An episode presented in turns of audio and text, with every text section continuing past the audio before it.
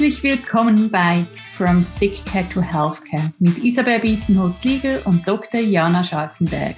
Wir leben beide für ein einfaches, gesundes Leben und eine ganzheitliche Medizin und wir finden, es darf sich dringend etwas ändern. Weg vom Krankenhaus und einem System, was Krankheit besser vergütet als die Gesundheit. Wir setzen uns ein für ein wirklich funktionierendes Healthcare-System und nehmen dich in diesem Podcast mit in spannende Gespräche mit Expertinnen und Experten, unsere täglichen Einblicke in unsere Arbeit und wie wir alle gemeinsam das praktisch umsetzen können. Denn wir fragen uns immer wieder, was läuft im Moment richtig gut und was eben auch nicht. Hallo, liebe Isabel, wie schön, dass wir uns diese Woche auch wieder sehen. Wie geht's dir? Mir geht's sehr gut, danke, liebe Jana. Wie geht's dir? Du strahlst. Ich glaube, ich sitze einfach nur im hellen Licht. Die Sonne, da haben wir ja nichts dagegen, oder? Genau. Du, mir geht's sehr, sehr gut. Ähm, wir hatten eine spannende letzte Woche, weil uns mal wieder ein paar Keime aus der Kita besucht haben. Und wie immer ist es sehr spannend zu beobachten, dass die Kinder das wie so einen kleinen Streif mitnehmen. Aber wir Eltern haben es dann doch wieder etwas intensiver abbekommen. Und ich habe einfach mal wieder für mich sehr dankbar annehmen dürfen. Wenn wir viel für unsere Gesundheit machen, sind wir davon nicht gefeit, aber ähm, wir kommen wahrscheinlich schneller wieder auf die Füße. Und das fand ich mal wieder eine sehr spannende Erkenntnis. Das kenne ich. Ging mir ein bisschen ja ähnlich, wie du weißt. Mhm. Mhm. Ich hatte ja ähm, so ein bisschen meinen Rücken, das habe ich so alle Jahre zwei, so meine Bandscheibe, die, die sich äh, meldet. Und ähm, mich dann aus meiner wirklich geliebten Routine rausreißt, weil dann wirklich Schonung angesagt ist. Und ja, ich finde jetzt wirklich diesen Einstieg zurück. Ich meine, Patienten sagen mir das immer wieder, dass es so schwierig ist, die Routinen. Und wenn du aber richtig, richtig drin bist, ist es ja nicht schwierig, weil es ist wie ein Teil. Aber wenn du rausfällst, wieder reinzukommen, das ist jetzt wirklich eine gute Selbsterkenntnis, echt mhm. schwierig. Aber ich werde es schaffen. Aber es ist wirklich nicht ganz so easy. Was sind die Dinge, die dich dabei unterstützen oder die dich motivieren, da wieder reinzukommen? Ähm, das Gefühl, weil ich weiß ja, wie ich mich fühle, wenn ich da rauskomme. Mhm. Und auch, dass, dass es Momente gab, wo ich mir gedacht habe, jetzt müsste ich eigentlich nicht gehen. Und es für mich aber angenehmer war zu gehen, weil es mehr mhm. Komfort war. Also es war wirklich so halt so stark etabliert, dass es dazu gehörte und eher andersrum schwieriger war. Ähm, und was ich jetzt muss, machen muss, ist einfach wirklich bei uns auch im Backoffice sagen, erst ab neun, weil das Schwimmbad öffnet nicht um fünf, oder? Also sehr schnell merken die Leute, sie geht nicht, ich kann jetzt da noch was eintragen, das geht einfach nicht. Es muss wirklich zur Priorität werden. Ja, und das ist trotzdem spannend, wie du das sagst. Ne? Wenn etwas routiniert für uns läuft, dann ist es irgendwie einfach. Aber was wir da ausgeschaltet haben auf dieser Ebene ist dieses, diese innere Debatte. Mache ich das ja. jetzt noch rein? Hm, oder vielleicht morgen? Ah, das Wetter ist nicht ja. so gut.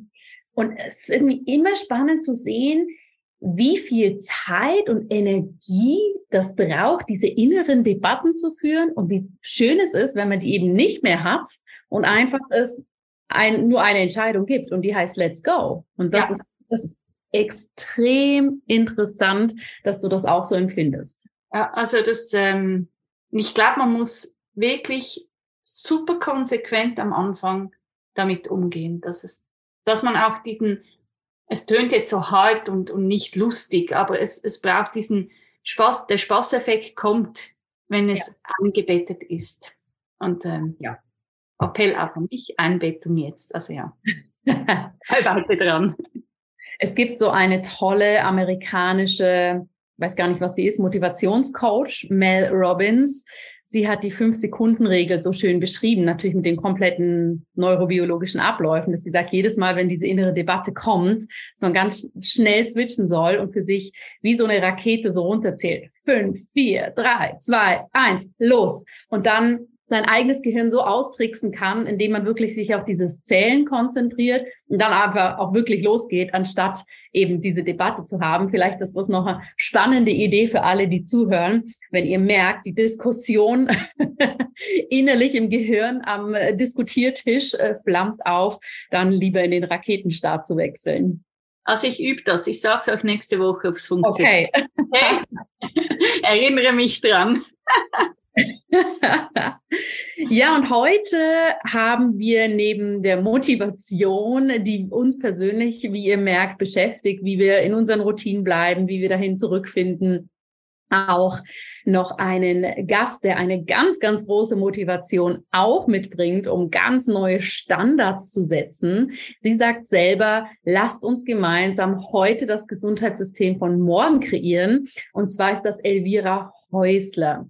Und Elvira Häusler ist eine sehr, sehr spannende Persönlichkeit, denn Elvira ist seit über zehn Jahren als Beraterin und operative Führungskraft für den Wandel des Gesundheitswesens tätig. Und das macht sie auf nationaler und internationaler Ebene mit unterschiedlichen Kunden und Kundinnen und auch Leistungserbringern, Krankenkassen und Startups. Und das Herz ihrer Arbeit ist die sogenannte Value-Based Healthcare. Und das hat uns natürlich sehr interessiert, was das bedeutet, wie wir das in unsere Arbeit mit reinbringen können und wie sich das auch auf unser Leben auswirken kann.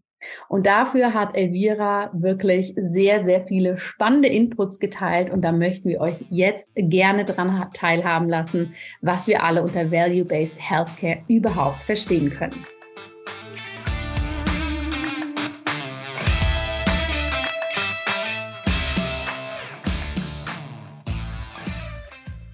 Hallo, liebe Elvira, wie schön bist du heute bei uns im Podcast. Herzlich willkommen. Vielen, vielen Dank. Ich freue mich sehr. Ja, wir uns auch. Zu Beginn äh, des Gesprächs würde es uns ganz fest interessieren, was sind denn deine persönlichen Werte? Also wir starten gleich mit einer persönlichen Frage. Sehr schön. Ähm, ja, ist eine sehr, sehr gute Frage, die ich ähm, mir auch immer wieder in meinem Leben gestellt habe oder stellen musste. Ich glaube, meine Werte lassen sich zusammenfassen als ähm, Achtsamkeit, Leichtigkeit, Abenteuer, Wachstum und Weiterentwicklung. Wir nicken einträchtig. sehr, sehr gute Werte natürlich. Schön, danke, dass du sie so mit uns teilst. Und ich glaube, das Thema Werte, wir hören das immer wieder, dieses Wort, es, es wird schnell angebracht. Was ist die mhm. Wertigkeit von etwas? Was sind deine persönlichen Werte? Was sind die Werte eines Unternehmens? Erzähl uns mal, warum ist es denn überhaupt grundsätzlich so wichtig, dass wir uns mit unseren Werten auseinandersetzen und diese tatsächlich auch für uns definieren? Mhm. Ja, ich glaube, Werte, Werte bestimmen unsere Gedanken, unsere Handlungen, unser Leben. Ich meine, wenn man so will, dann sind ja Werte auch so ein bisschen eine Art Kompass und vieles davon passiert auch unterbewusst, also ohne dass, dass wir uns dem aktiv bewusst sind. Und ich glaube, Werte sind deswegen wichtig, weil wir ja auch wissen, wenn wir ein Leben führen, das im Einklang mit unseren Werten steht, also unser, unser Denken, Fühlen und Handeln im Einklang ist, dann führen wir ein zufriedenes oder glückliches oder erfülltes Leben als ähm, jemand, der nicht im Einklang von seinen Werten handelt. Und wenn wir das noch anders sagen wollen, dann sind wir in dem Moment, wo wir nach, unserem, nach unseren Werten liegen, sind Körper, Geist und Seele irgendwo allein, in Balance. Das hat natürlich einen direkten Einfluss auf unser Wohlbefinden und unser Wohlbefinden hat einen direkten Einfluss auf unsere Gesundheit. Und deswegen ähm, sind, sind die Werte einfach sehr wichtig. Und ich glaube, es sind wirklich die Basis für alles, was wir tun, für jede Beziehung, die wir eingehen, sei die jetzt persönlich oder auch auf beruflicher Ebene. Und da merkt man dann auch so ein bisschen, wenn man die gleichen Werte hat, dass Dinge leichter von der Hand gehen oder wie man, wenn die halt sehr konträr sind, dann fallen Dinge auch einfach mal schwerer. Genau, das wäre mein, nämlich meine Frage gewesen.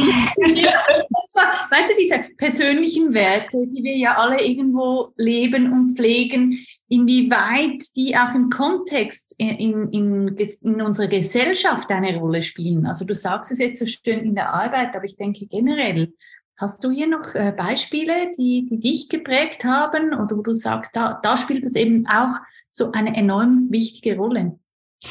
Ja, ein Beispiel, das mir geblieben ist, ist jetzt nicht unbedingt ein persönliches, aber aus, aus meinem Politikwissenschaftsstudium ganz am Anfang hatten wir auch soziologische oder Soziologie-Vorlesungen. Und eine Sache ist mir da geblieben, wo es eben auch darum ging, was macht eine Gesellschaft zufrieden, glücklich, erfolgreich, produktiv. Und es kommt immer wieder auf die Werte zurück. Und wir, wir sehen da auch, ähm, dass, dass je nachdem, was die Werte von einer Gesellschaft sind, sind die friedlicher, die sind irgendwo produktiver, die haben ein stabiles Wachstum, weil Werte, ähm, die geben Sinn, die geben eine Art von Identität. Es ist auch irgendwo ein Gefühl der Zusammengehörigkeit. Und, und wenn das auf einer Linie ist, dann, dann kann ich gemeinsam viel mehr bewirken, als, als wenn ich da irgendwie konträre Vorstellungen habe. Und wenn alle wissen, was die Werte sind und im Einklang mit diesen Werten ihr, ihr Leben bestreiten, ähm, dann läuft das alles viel runder. Sind denn Werte erst da, wenn wir diese bewusst für uns definieren oder lebt auch jeder von uns ganz unbewusst nach speziellen Werten? Werte sind immer da. Und ich glaube, schwierig wird es dann, wenn wir uns diesen Werten nicht bewusst sind. Mhm. Weil dann nehmen wir diese, diese Spannung oder diese Reibung wahr. Also wenn ich jetzt zum Beispiel jemand bin, wo gerne oder wo Zusammenarbeit wichtig ist und dir, Jana, ist es nicht so wichtig, du arbeitest lieber alleine, wir wissen es voneinander nicht, dann nehmen wir aber irgendwo wahr, dass es irgendwo nicht so passt. Und wenn wir uns den Werten aber bewusst sind und uns das gegenseitig auch kommunizieren können, können wir A, frei entscheiden, wollen wir das überhaupt dann gemeinsam machen, weil wir so eine unterschiedliche Angehensweise haben. Und wenn wir es machen, dann kann ich auf dich eingehen und du auf mich, weil wir es gegenseitig voneinander wissen. Ja, du bist ja Co-Founderin und Vizepräsidentin der Swiss Association for Value-Based Healthcare. Was versteht man denn grundsätzlich unter Value-Based Healthcare? Also eine, eine super Frage. Darf ich vorher noch ein, zwei Worte auf der Seite für VBHC sagen? Klar. Ich glaube, das ist für die Zuhörer vielleicht auch noch spannend. Also uns gibt es ähm, noch nicht so lange, uns gibt es erst seit anderthalb Jahren circa und wir zählen trotzdem schon über 100 Mitglieder oder an die 100 Mitglieder. Das, glaube ich, zeigt, wie wichtig das Thema ist. Und der Verein ähm, handelt sehr stark im Interesse von den Mitgliedern, die sich halt eben wünschen, dass das Thema ein bisschen einheitlicher vorangetrieben wird, dass viel mehr Vernetzung stattfindet, dass ähm, Wissen zur Verfügung gestellt wird. Und das ist so ein bisschen die Rolle, die wir jetzt versuchen, hier in der Schweiz als Verein auch wahrzunehmen. Aber um jetzt nochmal zurück zu deiner ursprünglichen Frage zu kommen. Was ist Value-Based Healthcare? Value-Based Healthcare ist ein Konzept, das das Potenzial hat, unsere Gesundheitssysteme nachhaltiger zu gestalten. Ähm, das Grundprinzip dabei ist, dass wir den Fokus nicht mehr so, wie wir das heute machen, auf die Kosten legen, sondern dass wir den Fokus auf den Wert, also auf den Value legen. Also ich schaue mir beispielsweise nicht mehr an, wie viele Hüftprothesen das ich gemacht habe, sondern ich schaue mir an, wie gut habe ich diese Hüftprothesen gemacht, also wie gut war der Outcome. Und das Konzept geht zurück auf einen Ökonom, auf Michael Porter.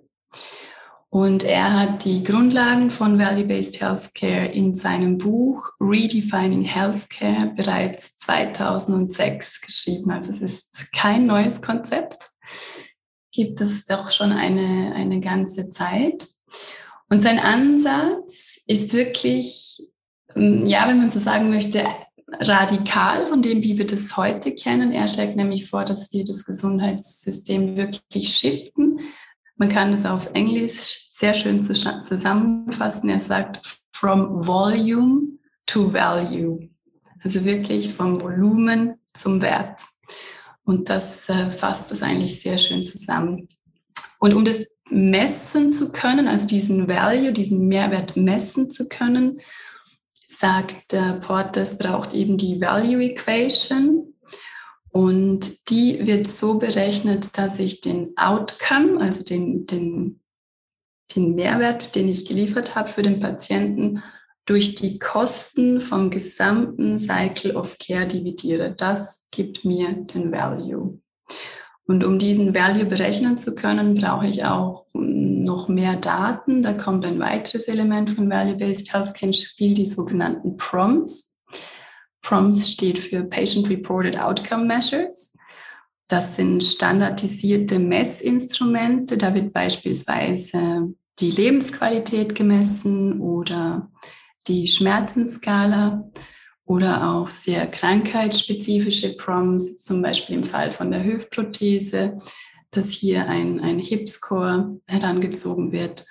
Und das brauchen wir dann, um den Wert überhaupt bemessen zu können. Also das ist jetzt eine sehr einfache Erklärung von einem Konzept, das natürlich ähm, viel komplexer ist. Aber wenn wir es jetzt noch mal ganz kurz zusammenfassen möchten, dann können wir sagen, the right care at the right time, at the right place, zu gleichen oder im besten Fall sogar niedrigeren Kosten. Super spannend. Herzlichen Dank, dass du uns damit reinnimmst und ich bin fast ein bisschen erschrocken, als du gesagt hast, das Buch ist von 2006. Ja, da dürfen wir uns das machen. Das sind ja schon fast 20 Jahre. Ja, das stimmt. Wo das Thema quasi schon präsent ist. Gibt es denn hier ein Gesundheitssystem, wo du sagen würdest, jetzt in der aktuellen Variante, wie es besteht, kommt sehr klar diesen Gedanken nach oder sind eigentlich die meisten äh, Gesundheitssysteme da noch relativ weit weg von? Wir haben, wir haben einen Mix, also wir haben einige sehr gute Beispiele, vielleicht auch schon ganze Systeme, die in diese Richtung gehen. Ähm, an dieser Stelle vielleicht nochmal eine kurze Klammerbemerkung, weil du meintest, 2006 ist doch schon eine Weile her. Was viele nicht wissen, ist, dass 2008 von Economy Swiss ein Paper in Auftrag gegeben wurde, und zwar an die Co-Autorin Elisabeth Teithberg, die Co-Autorin von Michael Porter. Und sie hat damals acht Empfehlungen für das Schweizer System im Kontext von VBHC verfasst. Und ja, du hast recht, es hat trotzdem bis 2023 gedauert, bis das Thema jetzt wirklich ein bisschen ähm, präsenter ist, sage ich mal. Aber ja, also wir haben global sehr viele Beispiele auf ganz verschiedenen Ebenen. Wir haben teilweise ganze Programme, also vor allem in den USA ist natürlich das System nicht ganz so vergleichbar mit dem, mit den europäischen Systemen, die wir haben, aber dort wirklich auf ganzer Systemebene Programme gefahren werden. Und wir haben auch hier in Europa zahlreiche Beispiele, teilweise ähm, auf, auf Klinikebene, teilweise aber auch auf Krankenhauskettenebene in Kooperation mit Versicherungen, die VBHC-Projekte umsetzen. Mhm. Wie kann sich denn so ein Value-Based Healthcare entwickeln? Also ist das wirklich, du hast jetzt gesagt, sind Versicherungen dahinter, sind Kliniken dahinter, gibt es da Vorgaben? Also für die Laien, so wie wir, dass wir das verstehen? Also gibt es eine Richtlinie? Also ich habe eingangs gesagt, Value-Based Healthcare ist ein Konzept.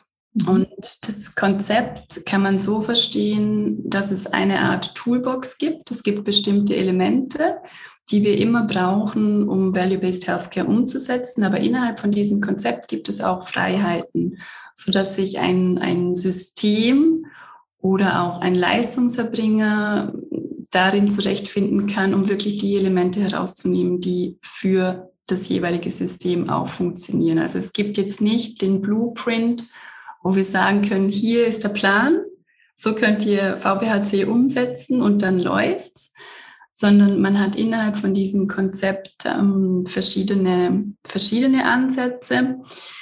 Ähm, ein wichtiges Element von VBHC ist äh, Kollaboration und Koproduktion. Also das heißt, die ganzen involvierten Stakeholder von so einem Versorgungspfad, die müssen sich zusammenfinden und die müssen gemeinsam die, die VBHC-Umsetzung erarbeiten. Ohne das wird es nicht funktionieren. Also es kann schon jemanden geben im System, der zum Beispiel den Lead übernimmt Aber ein wirklich grundlegendes Element ist, ist dieses Element von Co-Production, Collaboration. Man begegnet sich auf Augenhöhe und alle können Einfluss auf die Entwicklung von, von diesem Projekt nehmen. Müsste es eigentlich längerfristig auch ein Bestandteil einer Zertifizierung sein, einer Rezertifizierung? Also ich denke hier an Kliniken, die sich ja. rezertifizieren. Könnte denkbar sein. Könnte sein. Und, und längerfristig, weil du es gerade ansprichst, ich meine, das ist noch ein anderer Punkt, ähm, der einfach auch wichtig ist zu wissen. Also VBHC in der Umsetzung ist ein Marathon und kein Sprint. Wenn wir jetzt davon ausgehen, dass wir in zwei bis drei Monaten etwas umgesehen, umgesetzt haben und Ergebnisse sehen, dann ist das, ähm, ja, das entspricht nicht der Realität. Also wenn wir beginnen, Prompts zu erheben, jetzt zum Beispiel bei einer Krebspatientin, und das wisst ihr besser als ich, dann braucht das Zeit. Dann habe ich sicher mal 24 Monate überhaupt für einen Erhebungszyklus, um erst dann erste Aussagen machen zu können, ob der Mehrwert erreicht worden ist oder nicht. Also es braucht auch Geduld und es braucht auch Zeit. Und es ist kein Quick Fix, so wie das halt oft im Gesundheitswesen sehen, sondern es soll eben eine nachhaltige Lösung sein. Elvira, wie bist du denn selber ganz persönlich zu diesem Thema gekommen? Zu Value-Based Healthcare meinst du? Ja, das ist ja wahrscheinlich nicht, wo man morgens aufsteht und sich sagt, jetzt gehe ich mal das Gesundheitssystem revolutionieren. Das wäre doch noch was. ähm, ja, nein, tatsächlich nicht. Also ich habe ähm, wahrscheinlich über zwei Wege, ein sehr persönlicher und dann hat sich das im beruflichen Werdegang dann irgendwo zu dem ergänzt.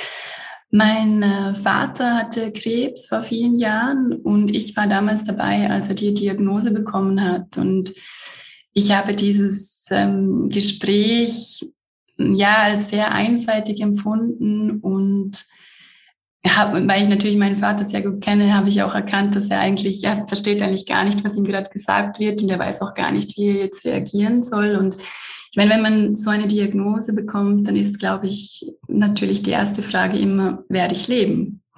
Und nachdem wir das eruiert hatten und mein Vater hatte großes Glück, er hat ähm, ein, ein gutartiges Lymphom, das sehr gut zu behandeln war. Also das war dann mal die erste Erleichterung. Nichtsdestotrotz ähm, hat es dann die Behandlung gebraucht und ihm wurde dann eine Chemotherapie vorgeschlagen. Und eine Nebenwirkung dieser Chemotherapie war Haarausfall. Das war eine Sache, die hat meinen Vater extrem beschäftigt. Ich glaube, es hat ihm auch sehr Angst gemacht, weil er sich dann auch verletzlich macht, weil man natürlich nach außen sieht, oh, hier ist ein sehr kranker Mensch, ja, weil alles irgendwie auch nach außen total verändert aussieht. Und er wollte das einfach nicht und er hat da extrem mit sich gehadert. Ich habe dann über das Netzwerk an der Uniklinik eine Zweitmeinung einholen können und dort wurde uns ein, eine zweite Behandlungsmöglichkeit vorgeschlagen. Und bei dieser Behandlungsmöglichkeit fallen die Haare nicht aus. Und wir haben uns dann dafür entschieden. Und mein Vater hat äh, diese ganze Zeit eigentlich sehr gut gemeistert, auch von, von der mentalen, von der psychischen Verfassung her. Und ich, ich glaube, ich meine, das kann man im Nachhinein nicht immer sagen, aber ich glaube, es hat sehr stark auch damit zu tun, dass eben das, was ihm wichtig war, nämlich die Haare nicht zu verlieren, ähm, dass, dass das nicht eingetroffen ist. Und das war, glaube ich, meine erste Berührung mit Value-Based Healthcare. Damals hatte ich natürlich keine Idee, dass das gibt und was es ist. Aber mein Takeaway war, mein Vater wurde nie gefragt, wovor er am meisten Angst hat und was ihm am wichtigsten ist. Und was wäre gewesen, wenn ich nicht zufällig den Kontakt gehabt hätte an die Uniklinik? Und was passiert mit den Patienten, die das nicht haben? Und dann bin ich ähm, ein Jahr später nach London gegangen für, ähm, für eine Stelle, die ich damals angetreten habe. Und wir haben am Anfang sehr viel Kosteneffizienzprojekte gemacht, weil System zu teuer, man muss sparen. Ja, was macht man? Man spart Kosten. Und es war sehr faszinierend zu sehen, dass wir, dass wir sofort eigentlich, nachdem diese Kosteneinsparungen durchgeführt worden sind, gesehen haben, dass die Versorgungsqualität runtergeht. Und gleichzeitig war das so der, der Zeitpunkt, wo eben dieses VBHC, das in den USA schon länger etabliert war, nach Europa gekommen ist, wo es die ersten Projekte gab. Und bei mir hat es sofort Klick gemacht, auch im Zusammenhang mit diesen Kosteneffizienzprojekten, dass es einfach nicht nachhaltig ist und habe dann alles gelesen, was ich lesen konnte, habe ähm, versucht, ähm, auf Projekte zu kommen, wo man eben das VBHC umsetzt, auch in UK damals. Und es war für mich einfach von Anfang an klar, das ist ein Weg, der scheint nachhaltiger, der scheint mehr Potenzial zu haben, wenngleich das kein, kein einfacher Weg ist. Also es ist hochkomplex, es ist nicht einfach eine simple Lösung zu sagen, okay, wir sind zu teuer, wir müssen Kosten sparen. Es ist viel komplizierter, aber dadurch auch nachhaltiger. Und ich glaube, es ist so ein bisschen ja, ein, ein Herzensthema geworden und es ist ein Thema, das mich seitdem begleitet und für das ich mich einsetze. Sehr, sehr berührend auch. Vielen Dank fürs Teilen, Elvira. Ähm, du sagst ja eben, das, der Ansatz kann ja eigentlich auch zu mehr Gesundheit führen, also eigentlich zu mehr Healthcare als Sickcare am Schluss. Oder? Die Frage ist, wie man es umsetzt. Ja? Ähm, vielleicht gerade die Anschlussfrage. Was sind denn deine aktuellen Projekte, an denen du arbeitest, wo, wo, wo vielleicht genau das in die Umsetzung kommen darf? Also ich habe ähm, eine, eine Vielzahl von Projekten im Moment und, und da sieht man, glaube ich, auch, wie, wie vielfältig VBHC sein kann. Oder auf der einen Seite mache ich im Moment sehr viel Trainings mit Teams, um, um einfach das gemeinsam auch zu erarbeiten und zu verstehen. Was ist denn Value? Was verstehen wir unter Value? Was versteht unsere Organisation, wenn wir sagen, wir möchten Value-Based Healthcare und was verstehen wir unter patientenzentrierter Versorgung. Also das ist mal ein großer Teil. Dann mache ich ähm, Positionierungsworkshops mit Stakeholdern. Also was, was ist denn meine Rolle jetzt zum Beispiel als Krankenversicherer in einem VBHC-System oder was ist meine Rolle als Pharma oder MedTech in einem VBHC-System, weil alle von, von den Stakeholdern werden andere ähm, Rollen einnehmen in einem, in einem vollen VBHC-System, bis hin zu sehr operationellen Themen, also wirklich bis hin zur Einführung von Proms oder zur strategischen Positionierung innerhalb von VBHC bis hin zu ähm, Startups, die in diese Richtung gehen möchten und die noch nicht genau wissen, zum Beispiel, welche Indikatoren sie dann jetzt einbauen sollen, wie sie den Outcome messen sollen, ist so ein bisschen alles dabei. Und auf Seite des Vereins sind wir jetzt an einem Punkt, wo wir die strategischen Achsen definiert haben und wo wir jetzt wirklich in die Umsetzung gehen können und da auch ähm, auf nationaler Ebene wirklich die, die Mitglieder unterstützen können, in den jeweiligen Projekten voranzukommen und gemeinsam zu wachsen. Hm. Sehr spannend und was mir gerade so spontan da in den Sinn kommt, ich glaube, wenn wir nun mal das Wort Value, Werte anschauen und so sind wir ja auch mit dir ins Gespräch gestartet, was sind deine persönlichen Werte? Ich glaube, egal wen wir im Gesundheitssystem fragen würden, also ob Arzt, Ärztin, jemand aus der Pflege und so weiter, alle gehen ja mit einer sehr hohen Wertigkeit in diesen genau. Bereich. Ja, und das finde ich ist so schön und irgendwie auch erleichternd zu hören, dass eben das Value-Based Healthcare System das Ganze dann auch nochmal mit wirklich Strategien, mit objektivierbaren Methoden sozusagen zusammenbringt, weil ich glaube, das ist ein Punkt, der in der Praxis so häufig aneinanderknallt. Alle wünschen sich eine bessere Versorgung, alle wünschen sich ein besseres Outcome für die Patientinnen, Patienten, aber es geht dann im Alltag doch irgendwie unter, weil dann warten schon die nächsten zehn Hüft-OPs, ja, und ich bin vielleicht eh schon 20 Stunden da in diesem Setting ähm, tätig und wenn man da ganz klar diese Strategien hat, habe ich häufig das Gefühl, kann man da viel klarer mit umgehen, als dass es auf so einer, ich sag mal, emotionalen Wunschebene bleibt. Wie, wie siehst du das? Wie seht ihr das als Verein oder auch du als Expertin, wenn ihr da in Kliniken, in Systeme reinschaut? Ist das etwas, was für die Menschen, die im Gesundheitsbereich arbeiten, eher eine Unterstützung ist? Oder ist es für viele erstmal so, oh Gott, noch ein Score, den wir erfüllen müssen, noch eine Aufgabe, die hier kommt? Wie sieht das ganz praktisch aus? Ja, das ist auch eine sehr gute äh, Frage und ich glaube, wir sehen ein bisschen von beidem. Also auf der einen Seite hat äh, Stefan Larsen in seinem Buch, was glaube ich im Herbst erschienen ist, The Patient Priority, er spricht da im Kontext von VBHC auch von der, von der, nicht nur von der Crisis of Value, sondern auch von der Crisis of Purpose. Und ich glaube, wir sehen das im Moment, wir nehmen das überall wahr. Ja, die, die, das Personal im Gesundheitswesen kann nicht mehr. Es ist irgendwo an, an die Grenzen gestoßen. Wir verlieren Mitarbeiter, viele verlassen das System komplett und das ist aus sehr, sehr nachvollziehbaren Gründen. Und ich glaube, da dürfen wir sehr vorsichtig sein, was wir jetzt on top noch erwarten und wollen und umsetzen möchten. Ähm, und auf der anderen Seite ist das, was du, Jana, richtig gesagt hast. Ich meine, so wie das System heute oft aufgestellt ist, können wir nicht mehr mit dieser intrinsischen Medit ähm, Intention der Versorgung nachgehen, weil es die Struktur oft oder der Prozess gar nicht mehr zulässt.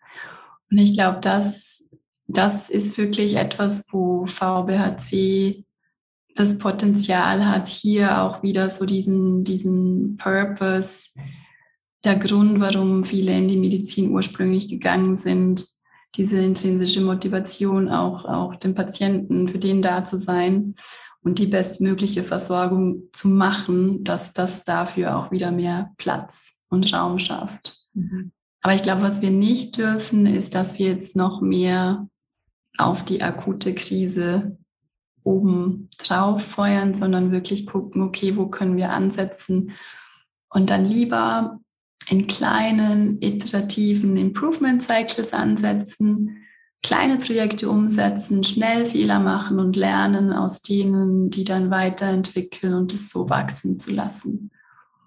Mhm. Ja, oder andere Stellen zu suchen, die das übernehmen können, die vielleicht nicht direkt beim Patienten sind. Genau, genau. Und das ist ja auch nochmal so, so, weil wir es ja eingangs auch nochmal so gesagt haben, ähm, was, was braucht es denn auch? Oder ich glaube, wir, wir haben einen wahnsinnig starken Fokus auf das akute Setting, auf die akute Versorgung. Und innerhalb von einem VBHC-System brechen wir das natürlich auf, weil wir viel mehr Fokus auf das legen wollen, was unsere Bevölkerung braucht. Und unsere Baustellen sind eigentlich woanders, die sind nicht im akuten Setting. Und so können wir dann schrittweise diesen Shift aus diesem reaktiven Sick Care, was ihr ja auch als Sick Care ähm, bezeichnet, in ein proaktives Health Care System vornehmen. Ja. Wie hältst du dich persönlich fit und gesund? ich äh, versuche auch ein, eine gewisse Ausgewogenheit und eine gewisse Balance im Leben zu finden, also neben den Säulen, die es braucht, von Ernährung über Bewegung, Schlaf und mentale Gesundheit, ist bei mir ein, ein zentrales Element, ist meine Achtsamkeitspraxis, die mir einfach hilft, das Stresslevel im Balance zu halten. Ja, und das teilst du ja auch und das ähm, ist immer wieder wertvoll zu lesen. Teile ich auch gerne, genau. so wichtig.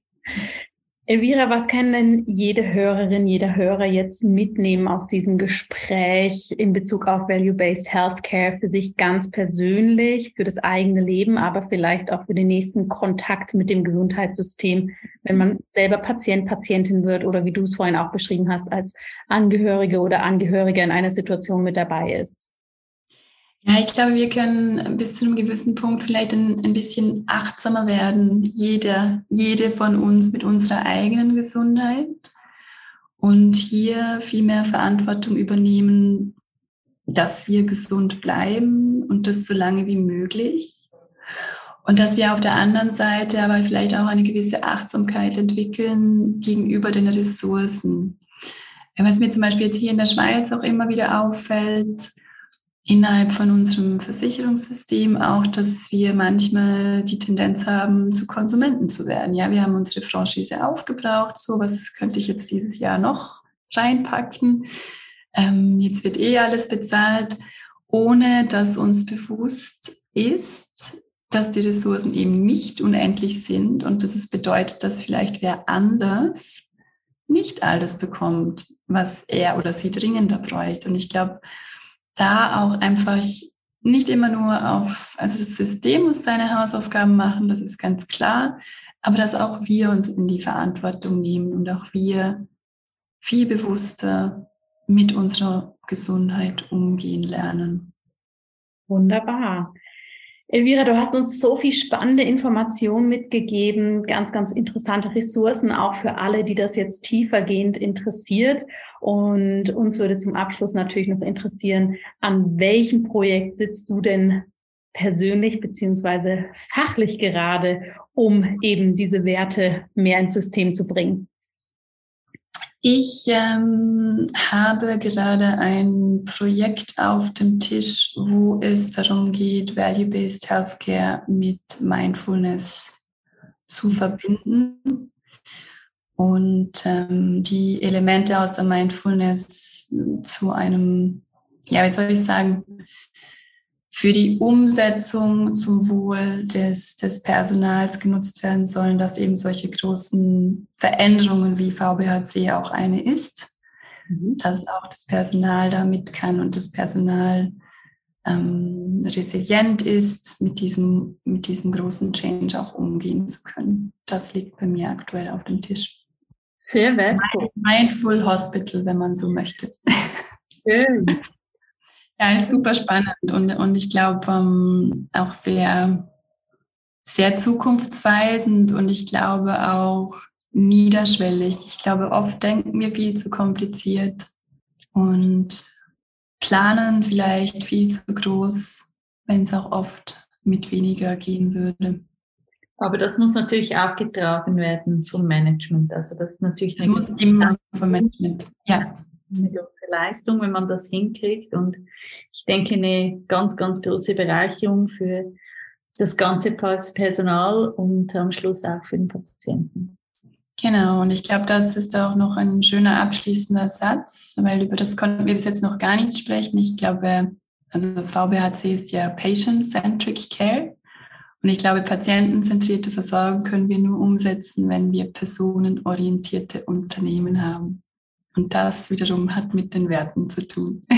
da schließt sich der Kreis. Da schließt sich der Kreis. Ja, und das wäre ja eine schöne Vision auch für unser Gesundheitssystem, wenn wir jetzt aus Perspektive von Patient oder Patientin nicht nur fragen, was ist die Behandlungsoption, die Sie mir hier anbieten können in Ihrer Praxis oder im Krankenhaus, sondern mit was für Wertigkeiten arbeiten Sie auch. Ja, das wäre ja schön, wenn es da hingehen würde. Und es wird wahrscheinlich ein langer Weg sein, aber jeder Schritt zählt. Und es ist einfach toll zu sehen, dass es so wunderbare Menschen wie dich gibt, die da mit Expertise und auch Empathie an dieses Thema gehen, um das umzusetzen, weil ich glaube, da braucht es wahrscheinlich von beiden eine gute Prise. Ja, danke dir, Jana. Ich meine, das Kompliment kann ich natürlich nur an euch beide zurückgeben, weil ich ja auch weiß, dass ihr beide von verschiedenen Richtungen an ähnlichen Themen arbeitet. Und das gibt auch mir immer wieder Mut, das zu sehen und zu hören, dann auch trotzdem weiterzumachen und an diese Sache zu glauben. Vielen, vielen Dank für deine Zeit. Danke, dass du hier warst. Wir wollen dir gerne nochmal das Wort geben, wenn es jetzt etwas gibt, was du unseren Hörerinnen und Hörern mitgeben möchtest oder vielleicht einen Punkt, den wir noch nicht so angesprochen haben, bevor wir dann unser Gespräch für heute schließen. Danke dir. Ja, ich glaube abschließend einfach das nochmal zu betonen, eben Value-Based Healthcare ist ein Konzept, es bietet eine, einen Blumenstrauß an Ansätzen und Lösungen und vielleicht nicht zu viel nachdenken, nicht zu viel reden und planen, sondern rasch in die Umsetzung kommen, testen, was funktioniert, was funktioniert nicht und so lernen und weiterkommen. Das, glaube ich, wäre noch mein Tipp. Das nehmen wir sehr gerne mit auf den Weg. Es wird uns begleiten. Wunderbar. Herzlichen Dank, dass du hier warst bei From Sick Care to Healthcare. Vielen Dank für deine Zeit ja. und all diese spannenden Inputs. Sehr gerne. Dankeschön.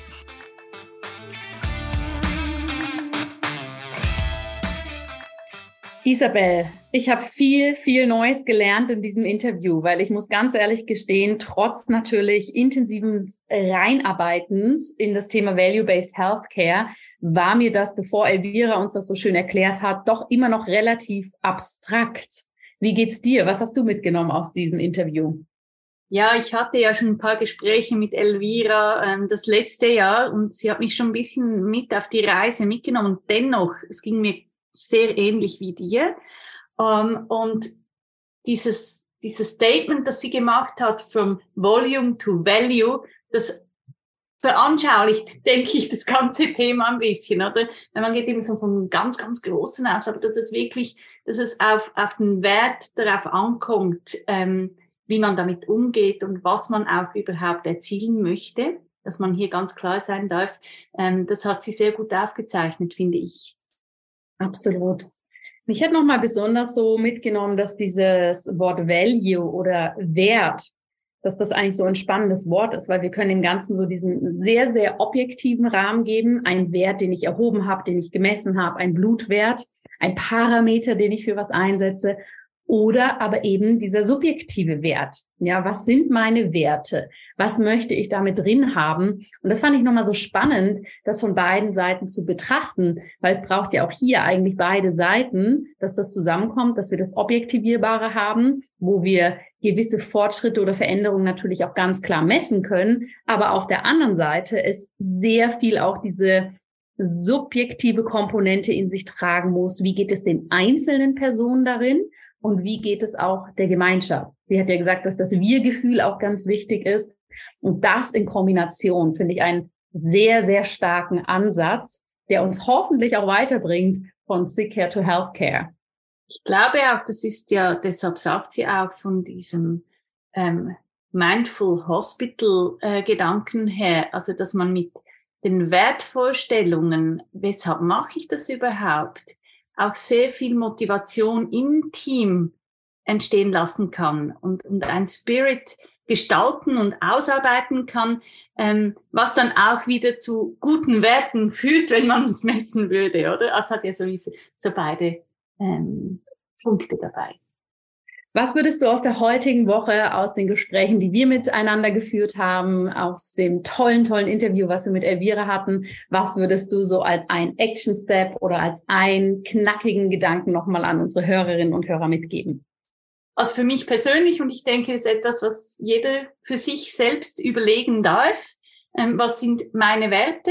Also das tönt so ein bisschen platt, aber wenn man sich wirklich mal einen Spaziergang macht und sich überlegt, was ist mir wirklich, wirklich wichtig, ähm, vielleicht dann auch auf die Arbeit, auf die Gesundheit, auf, auf, ja, auf unser Thema, das uns beide halt sehr stark beschäftigt, hier nochmals wirklich reinzuhorchen und zu spüren, was möchte ich mitnehmen für die nächste Zeit und was mhm. mache ich dazu, dass ich dann einen Schritt weiterkomme. Ohne dass es ein Struggle wird, dass es liebevoll bleibt, und dass es einen echten Impact dann auf das Ganze hat. Weil ja. nur etwas im ganz Kleinen für mich ist okay, aber gerne etwas, was auch ein bisschen scheinen darf und, und ein Overspill auf, auf andere Menschen, auf, auf dein Team, wo du arbeitest, auf deine Familie, was auch immer äh, dein Umfeld äh, zurzeit gerade ist. Ja. Wie ist es bei dir? Hast du etwas, was du mitgeben möchtest? Ja, das knüpft sehr schön an das an, was du gesagt hast. Und ich hatte ja ähm, in dem Interview hatte ich diesen Gedanken schon, als Elvira über genau das gesprochen hat. Ich hatte ja die große Ehre, dass ich letztes Jahr Sir Richard Branson persönlich kennenlernen durfte. Und er hat eben damals auch gesagt, eins seiner Erfolgsgeheimnisse ist, dass man wirklich bei sich anfängt und den Kreis immer größer macht. Also je mehr wir unsere eigene Wertigkeit leben, je mehr wir in unsere eigene Haltung reingehen, dass sich das genau wie du sagst, auf unser Umfeld auswirkt. Von dem Umfeld geht es weiter und wird immer größer. Und dass es einfach keinen Sinn macht, von außen immer zu warten und zu versuchen, dass sich da irgendwas ändert, sondern dass wir von innen raus eben diesen Ripple-Effekt oder dieses, äh, dieses Expansive sehr, sehr aktiv für uns alle etablieren dürfen und uns dessen auch bewusst sein dürfen, was für eine Auswirkung wir haben können. Und die haben wir eh, egal in welche Richtung. Aber je klarer wir sie für uns lenken, umso besser. Und das hat sich für mich nochmal so schön in dieses Interview mit Elvira eingefügt, weil sie diesen Gedanken auch nochmal so als ganz, ganz klare Stellschraube mit reingegeben hat. Also ihr Lieben, schaut auf eure Werte, schaut drauf, was ist euch wichtig und wie könnt ihr diese Haltung auch nach außen weitergeben. Das ist, glaube ich, so die gemeinsame Quintessenz von heute, oder? Finde ich auch total stimmig. Ich wünsche euch viel Spaß dabei. Ihr hört uns dann mit unserem Impuls zum nächsten Gespräch. Lasst es euch gut gehen. Bis dahin und bis bald.